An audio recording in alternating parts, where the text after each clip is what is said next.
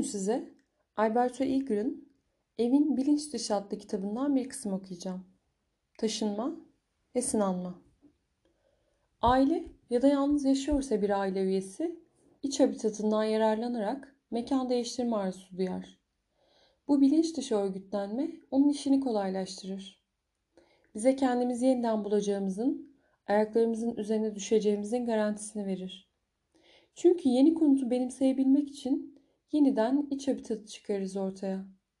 Bir temsile sahip olmak, mekanlarla duygusal ve maddi ilişkimizi nasıl yeniden kuracağımızı bilme umuduna sahibiz anlamına gelmektedir. Hiçbir yeni konut ideal değildir. Eğer ona kusur bulmak, önceki ev kadar iyi değiller bulmak istersek mutlaka bulunur.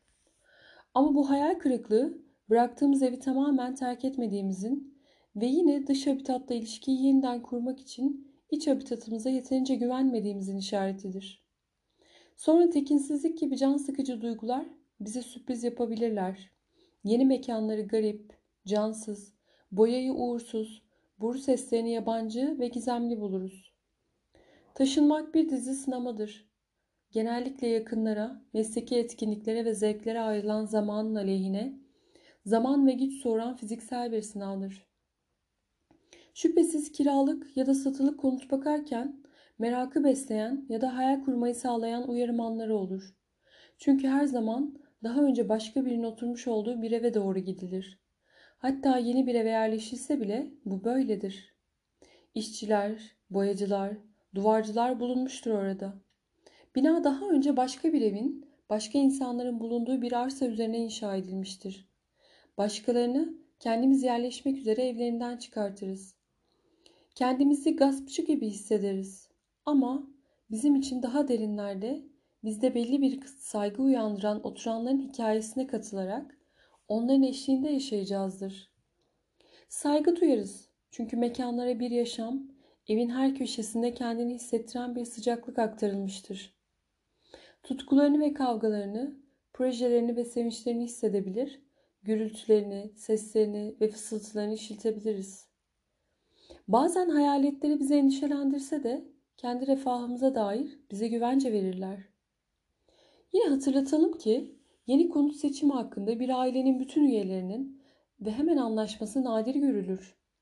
Farklı, hatta temelli karşıt bakış açıları geliştirirler.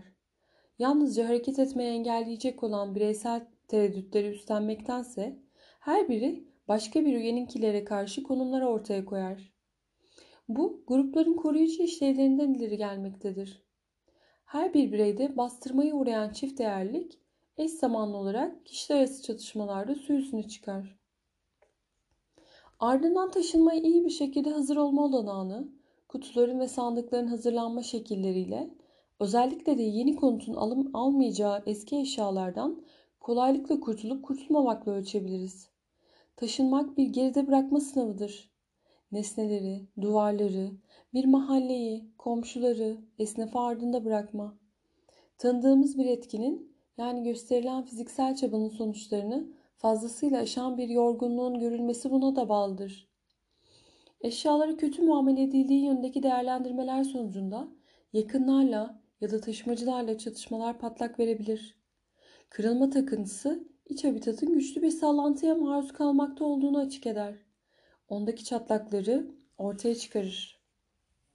Taşınma boyunca iç habitatın bellek işlevine başvurulur. Çünkü bu işlev ailenin devamlılığının en güçlü garantisidir. Unutulmuş nesneler keşfedilir. Başka bir yerde kimlikle ilgili işaretleri yeniden tanımak mümkün olacak mıdır? Burada bilinç dışı ev temsilinin etkileriyle alışıldık yerleşme sekansının yeniden meydana geldiğini görürüz. Önce yeni konutta kendine bir dayanak noktası sağlamaya çalışılır. Ardından bu mekana bir haz mekanı olarak yatırım yapılabilir. Mekanın tadını çıkarıyorum demez miyiz?